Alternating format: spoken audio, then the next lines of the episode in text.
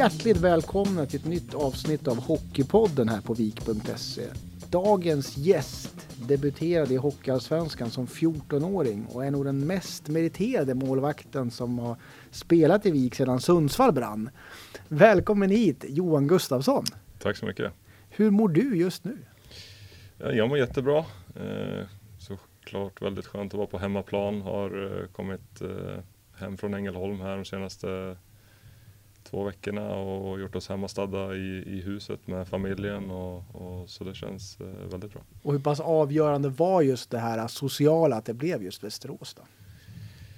Ja, det är klart att det, det, spelade in. Samtidigt så var det verkligen inte allt utan eh, jag kände väl någonstans att eh, jag ville prova på att ta den här utmaningen som, som, eh, som vi står inför här och, och jag kände att eh, jag har varit med om ganska mycket fram tills nu och, och, saker jag har gått igenom tror jag kan ja, ha lett mig fram till den här utmaningen och känner mig redo att ta mig an den. Så, eh, det var en stor del i det samtidigt såklart att eh, familjen och, och barnen eh, tycker om att vara nära på hemmaplan, nära sina eh, farmor och farfar och mormor och morfar. Så det, det passade bra ihop och vi är väldigt glada för att vara här. Du var inne på att du har gått igenom mycket. Om vi backar tillbaka bandet till första begynnelsen. Vad var det som fick dig att börja spela hockey? Oj, det är en väldigt bra fråga. Nej, men vi, eh, jag hade ju mina kompisar där man sprang runt med eh, på, hem, på hemmaplan och vi spelade fotboll och sen blev det vinter och då började alla eh, gå till hockeyhallen istället för fotbollsplan och då fick man hänga på med dit också. Och, så på den vägen var det väl. Och de här som ingick i den här innersta kretsen av kompisgänget, det är några kändisar ändå som man kan namnen på? Ja absolut, vi var ju ett, vi var ju ett gäng här, eh, en 92-kull som, eh, som höll ihop och, och vi gjorde ju eh, allting tillsammans och i den kullen så var det ju, ja men det var jag, eh, Daniel Gunnarsson som är här nu, eh, vi har tidigare Västeråsspelare Marcus Kinnisjer, vi var med Jim Gustafsson. Eh, så vi var, vi var ett gäng som höll ihop och på något sätt drev vi väl varandra och triggade varandra och eh, det började väldigt tidigt som jag sa ute på fotbollsplan och vi, ja, sen blev det hockey när det var vinter och däremellan så hann man med det ena och det andra så vi var ett gäng som höll ihop och, och det tror jag att har, har hjälpt oss väldigt mycket. Det var mycket spontanidrott. Och att du blev målvakt då, var den här standardgrejen att du var för dålig på skridskorna eller du var snabb med plock? Alltså vad var det som låg bakom det? Nej, det skulle jag inte säga utan jag, jag var väl ungefär som alla andra på åka skridskor och, och sådär. Men sen var det väl någonting som som föll mig i smaken när man provade på och sen blev jag kvar där. Och, och ja, det var häftigt med alla grejerna, var det någonting sånt? Ja men så var det såklart. Jag vet att eh, man kollade mycket på hockey när, var, när, man var liten med farsan och uppe i, i Gävle och kollade på Brynäs. Och, eh, så det blev att man, eh, man föll för det. Jag kommer ihåg att man kollade på Johan Holmqvist då som stod i, i Brynäs. Och, eh, ja, det blev en, en idol för mig. Den här historien då bakom att du gör debut i Hockeyallsvenskan som 14-åring, om vi, om vi backar tillbaka där, alltså innan, vad var det som hände i Arboga där? Jag skulle dra tillbaka ännu mer, så anledningen till att jag hamnade i Arboga var ju att eh, vi var för många målvakter i Köping. Eh, jag tror det året skulle vi vara i, ja, J20 då. då. Eh, och vi var väl en fyra målvakter på träningen och sen helt plötsligt så ringde de från Arbogas J18 och sa att de inte hade en enda. Så då ja, blev det väl ganska enkelt för mig att ja, men jag får spela alla matcher och få bra träningar. Så farsan ställde upp och mamma ställde upp och, och körde mig fram och tillbaka dit eh, eh, ja, den säsongen. Då.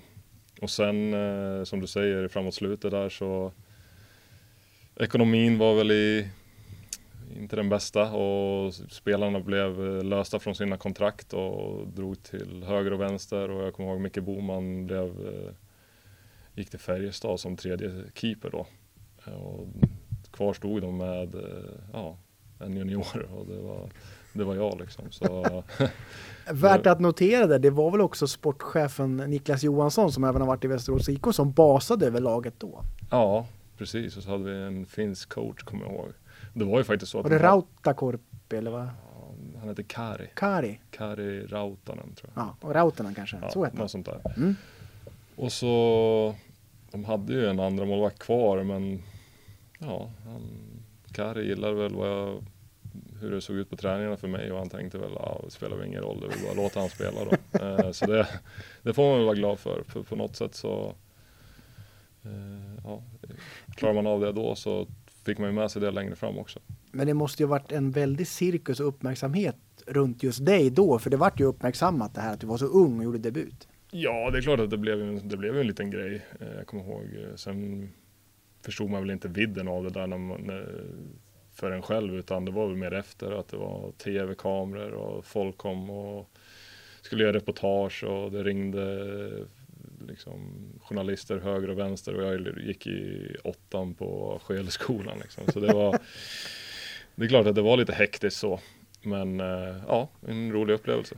Men tittar man här eh, på, det står fyra matcher och sen står det 6,55 insläppta mål på match. Ni hade inga backar eller hur, vad, vad, gjorde ni? Ja, alltså vi hade ju backar men de hade ju lagt av för tio år sedan så hade, kom de tillbaka och gjorde några matcher i princip.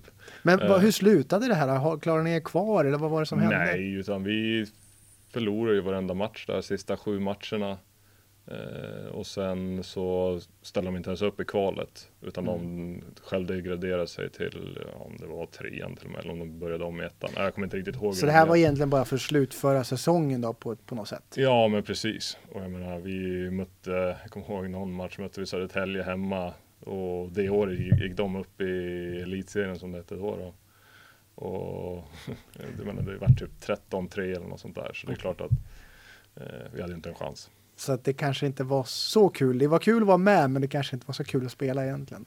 Jo, det var, det var faktiskt otroligt kul. Jag menar, jag gick in och bara jag var 14 år, hade inga hämningar och tänkte inte på att, eh, konsekvenser utan tyckte bara det var häftigt att få vara med och häftigt att se, se och lära såklart. Så, sen att vi förlorade matcherna, ja det, det förstod ju till och med jag då att det var inte så konstigt. Vi hade inte...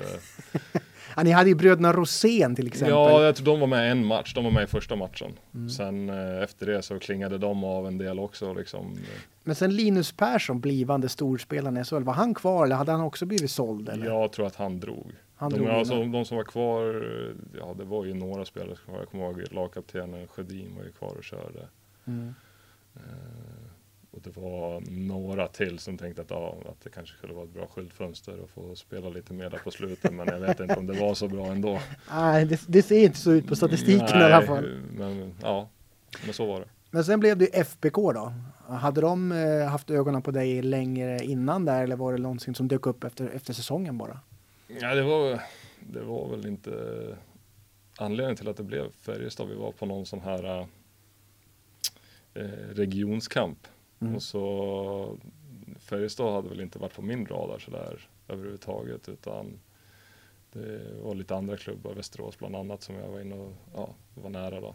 Men så stötte jag på det Färjestads målvaktstränare på den tiden, Erik Granqvist. Mm. Stod ute i korridoren och liksom tjoade och kimmade som han kan göra och ja, vi hade nog möte och vi träffades eh, i Karlstad med familj och han tog dit mig och visade runt och med, sin, med sitt engagemang så ja, då blev det glasklart för mig att det var dit jag ville spela. Det står ju, du står uppskriven på tre matcher här då. Mm. Eh, hur pass mycket fick du spela då? Var det in, in net om man säger i mål eller var det bara tre matcher du satt ombytt? Nej, det, nej precis. Jag hade ganska många matcher ombytt men jag kommer mm. ihåg, eh, det var en rolig, fick börja, eh, jag fick hänga med upp till Modo. Det var det, min första match då. Modo borta.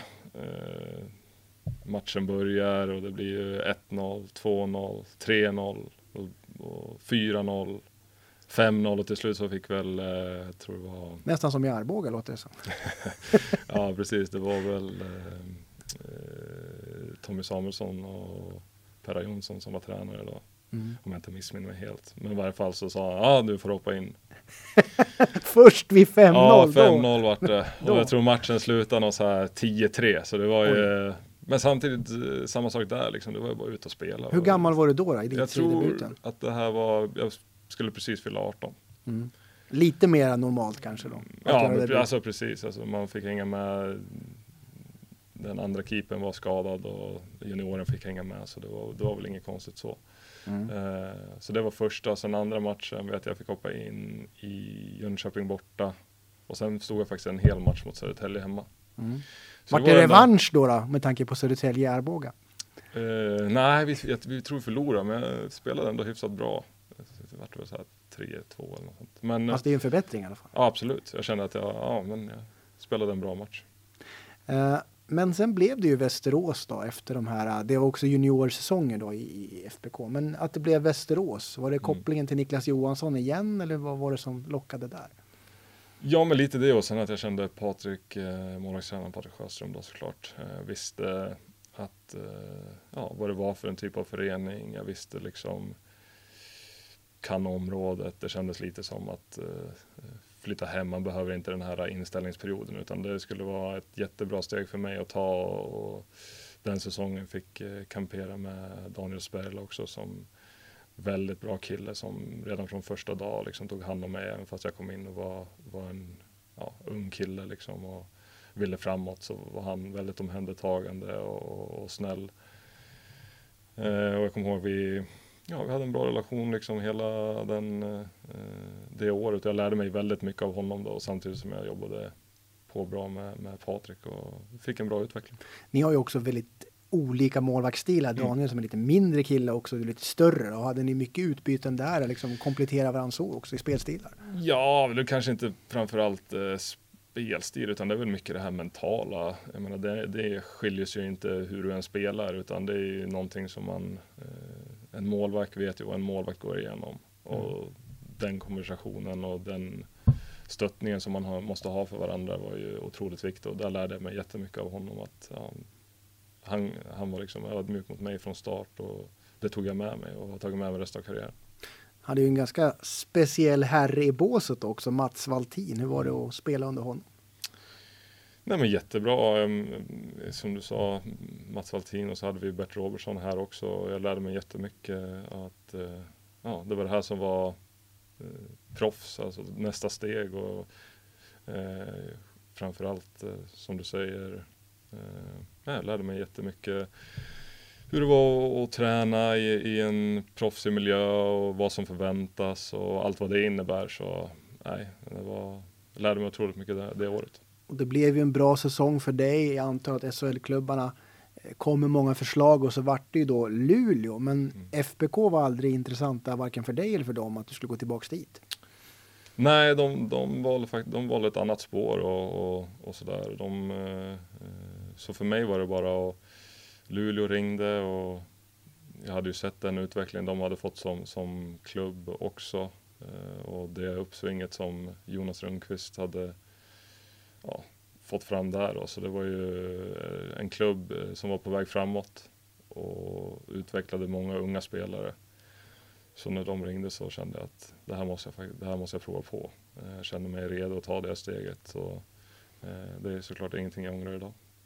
Och under tiden i Luleå då så fick du också vara med och vinna det här JVM-guldet. Mm. Hur var det, den upplevelsen? Äh, men det var ju såklart helt otroligt. Eh, framförallt, eh, nu var vi i Kanada och spelade och menar, vi kommer, jag kommer ihåg vi kom ut första matchen mot, mot Lettland, en eftermiddagsmatch eh, som, ja, det var i princip fullsatt eh, på den matchen och då, det var då man förstod att det här, det här betyder någonting. Eh, att det var, det, var, det var väldigt häftigt, väldigt häftigt. Och sen som du säger, vi fick möjligheten att gå hela vägen och, och vinna. Det mm. betydde otroligt mycket för mig och det har betytt otroligt mycket för mig resten av liksom min karriär sedan dess. Ja, för JVM-laget, eller eh, överhuvudtaget Sveriges eh, juniorkronor, hade ju försökt år efter år. Man hade mm. tagit några silver och så vidare, mm. men man fick aldrig det där guldet. Men nu äntligen då, så det måste ju varit förlösande för de som har varit, varit med några år i rad där också. Ja men precis, och jag menar, om man kollar tillbaka så var ju 91 var kanske den gyllene generationen med väldigt många toppspelare och, och, och spelare i yttersta yppersta kanske man säger, toppklass i årgången. Mm. Så det var mycket förväntningar på dem. Uh, och sen kom de klarade, ja, jag kommer inte riktigt ihåg, trea kanske de kom. Ja, ja det var ju några silver och brons ja, där innan också. Men så fick vi ihop ett riktigt bra gäng som ett härligt go och, och som gjorde alla liksom köpte sin roll uh, och gjorde det på ett superbra sätt och jag kommer ihåg stämningen vi hade i truppen var ju fantastiskt bra. Eh, och ja, vi fick till det på när det gällde som allra mest så var vi som bäst och det, det är det man måste göra i de där turneringarna. Sen är det ju även uppskrivet ett VM-guld med Tre Kronor, mm. men hur pass mycket var du delaktig i det? Nej, det var ju inte så mycket utan jag, jag var tre, tredje slips liksom. Och, eh, tredje slips, ja, är det så man säger? Ja, men det, det, är lite så. Sen är det klart att men hur är det då att vara en tredje målvakt som inte får spela någonting? Hur, hur, hur känner man då? Man, det är klart man är pusha med laget, mm. men när man får det där VM-guldet, känns det mer som att jaha, okej, okay, jag fick den ändå eller? Ja, det är, det är en svår känsla. Det är klart att det inte känns exakt samma sak som när man står där på plan och, och har vunnit JVM och sen kontra att vara en tredje målvakt eh, på sidan hela turneringen. För då står du ju verkligen i slips om man säger så. Ja, men precis. Eh, guldmedalj i slips. Ja. Men eh, ja, samtidigt så, jag menar, jag var där och det är svårt att ta ifrån en ja, ja. det liksom, utan men, men sen minst... känner man ju sig inte som att man, ja, vad ska, det, det, det är en väldigt komplex fråga.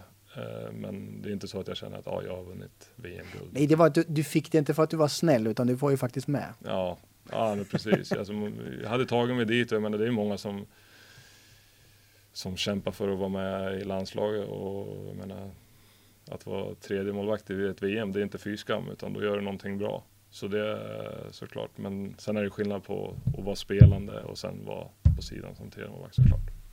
Du blev draftad redan 2010 och sen 2013 då tar du klivet över Atlanten till Minnesota Wilds. Berätta om den resan där och hur, hur det var där borta. Ja, det var ju tufft. Alltså jag kom dit ganska ung och det, man hade gjort innan, jag hade gjort två bra år i, i SHL och varit med landslag en del. Och, men det betyder ju ingenting när man, när man kom över dit utan man fick börja på en, ett blankt papper. Och, men var det som alla tror att det står någon arg man längst fram och säger du, du är inte värd någonting, nu får du ligga i liksom att verkligen tuff miljö eller liksom hur, hur är det där borta? Är det så? Mm, nej, det tycker jag faktiskt inte utan du får ju dina chanser. Men om du inte tar de chanserna så känner du ganska snabbt att ja, nu har de nog gått vidare från mig. Mm. Eh, det var väl någonting jag kände efter ett och ett halvt år där jag, hade, jag skulle vara där två år. Och ett, efter ett och ett halvt år så kände jag väl att ja, de, de börjar nog kolla på annat och jag är nog inte riktigt deras prioritering längre. Men det var... var ingen som sa till mig utan det var ju någonting jag liksom fick känna Men du fick själv. spela träningsmatcher då med Minnesota för det stod inte uppskriven som någon, någon NHL-match? Nej, jag satt en del matcher på bänken men jag fick aldrig sätta fot eller sätta skridskon på isen tyvärr. Eh, men eh, ja, jag fick vara med och se hur, hur, hur, hur de har det och hur, hur lyxigt man kan ha det liksom. du fick smaka lite grann på ja, NHL-drömmen? en liten, liten smula fick jag vara med och ja, se.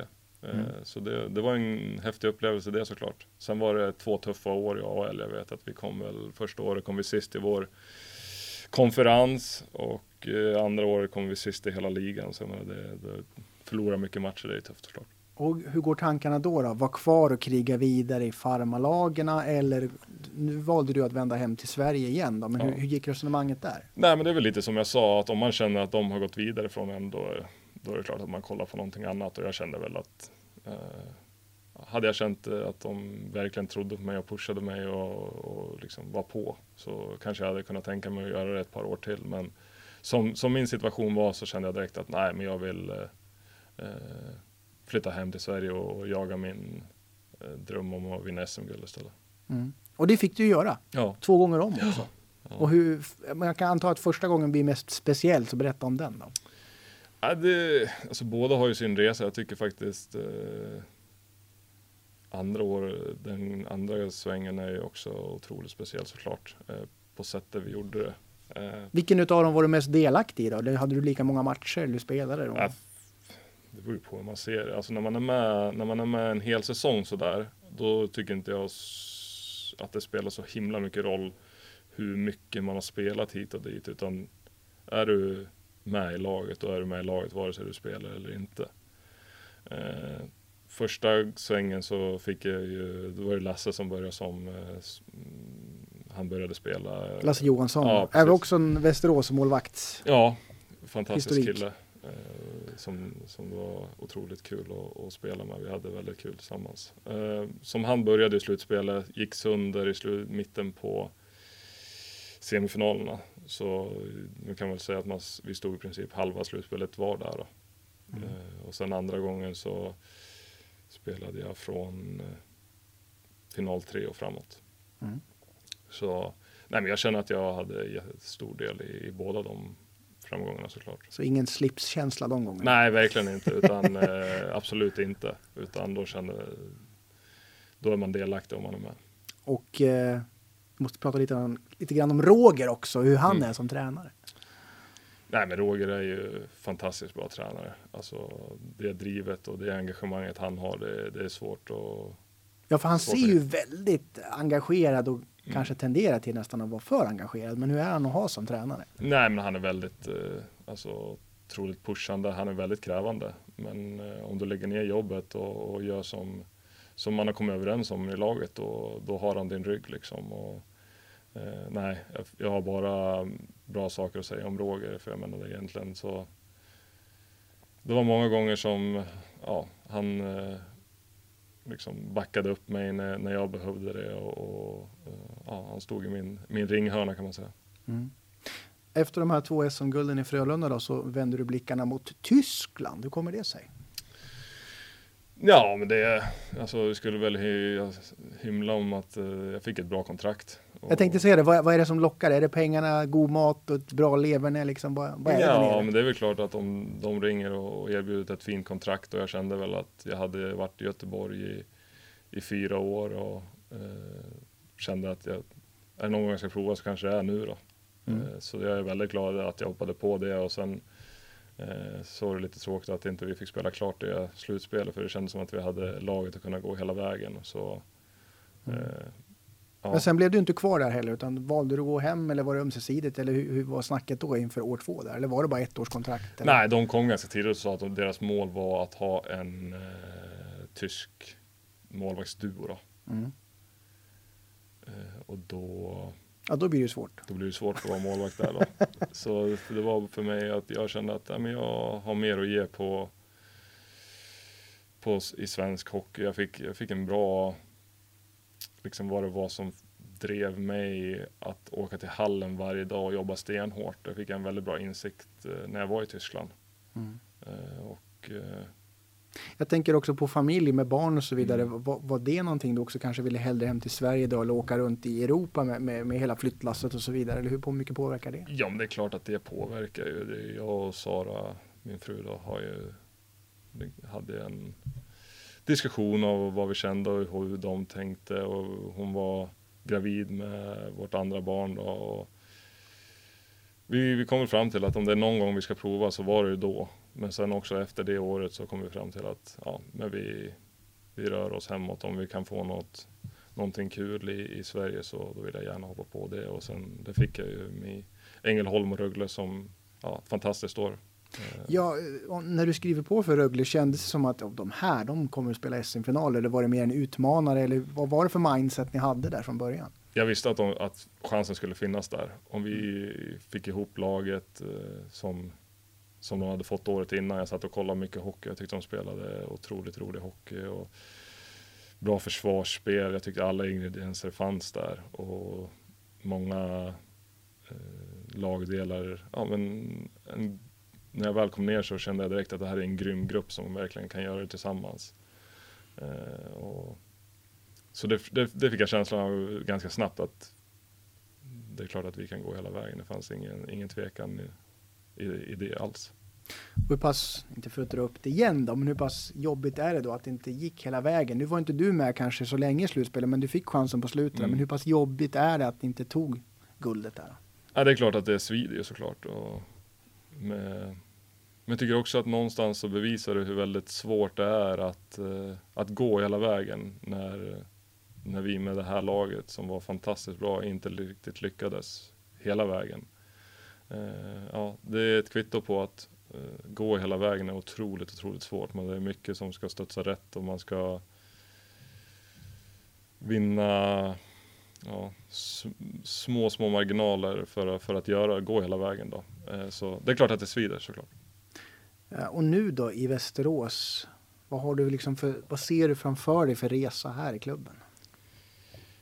Ja, alltså det är ju det är en väldigt stor, stor fråga såklart. Eh, jag tycker att vi i eh, spelargrupp, nu har inte jag varit här så pass länge så jag har inte liksom hunnit snacka igenom så himla mycket med varken tränare eller med laget tillsammans. Men som jag ser det så för oss spelare gäller det att eh, komma ihop i gruppen, att den blir stark, att alla gör allting för varandra, att man är villig att acceptera sin roll framför allt och, och jobba stenhårt för laget. För mm. i slutändan så tror jag att det är det som kommer bära frukt. Mm. Och sen eh, att eh, Alltså jag tror att det är otroligt viktigt att den här satsningen kom ur klubbperspektiv, att, att man ser att ja, men det är dit vi strävar. Samtidigt så kan ju inte vi i, i spelartruppen sitta och tänka på det, utan vi måste ju varje dag komma ner, vad kan jag göra idag för att vara bättre imorgon? Mm. Och sen att man har en, en daglig verksamhet som över tid bär frukt. Det är ju liksom den stora, stora, stora, ja, ska man säga utmaningen att, att man, man, att man gör det och får man ett, ett bra go i det då, då vet jag att mycket är vunnet. Lagkapten kommer du inte bli och det är väl kanske inte ens möjligt att vara det som målvakt. Jag har fått för mig det. Men känner du dig att du kommer vara en av de här ledarfigurerna i laget ändå, även fast du inte kommer ha en bokstav på tröjan? Ja, men det tror jag ju såklart. Jag, alltså, ska man vara framgång över tid, alltså ska man vara framgångs rikt lag över tid så måste man ha en kärntrupp som är, som är stark. Och i en sån kärntrupp så är det inte bara lagkaptenen och assisterande utan det är ju en, men, vad kan man säga, åtta, tio gubbar kanske som är i den kärnan. Och självklart kommer jag vara med i den kärnan.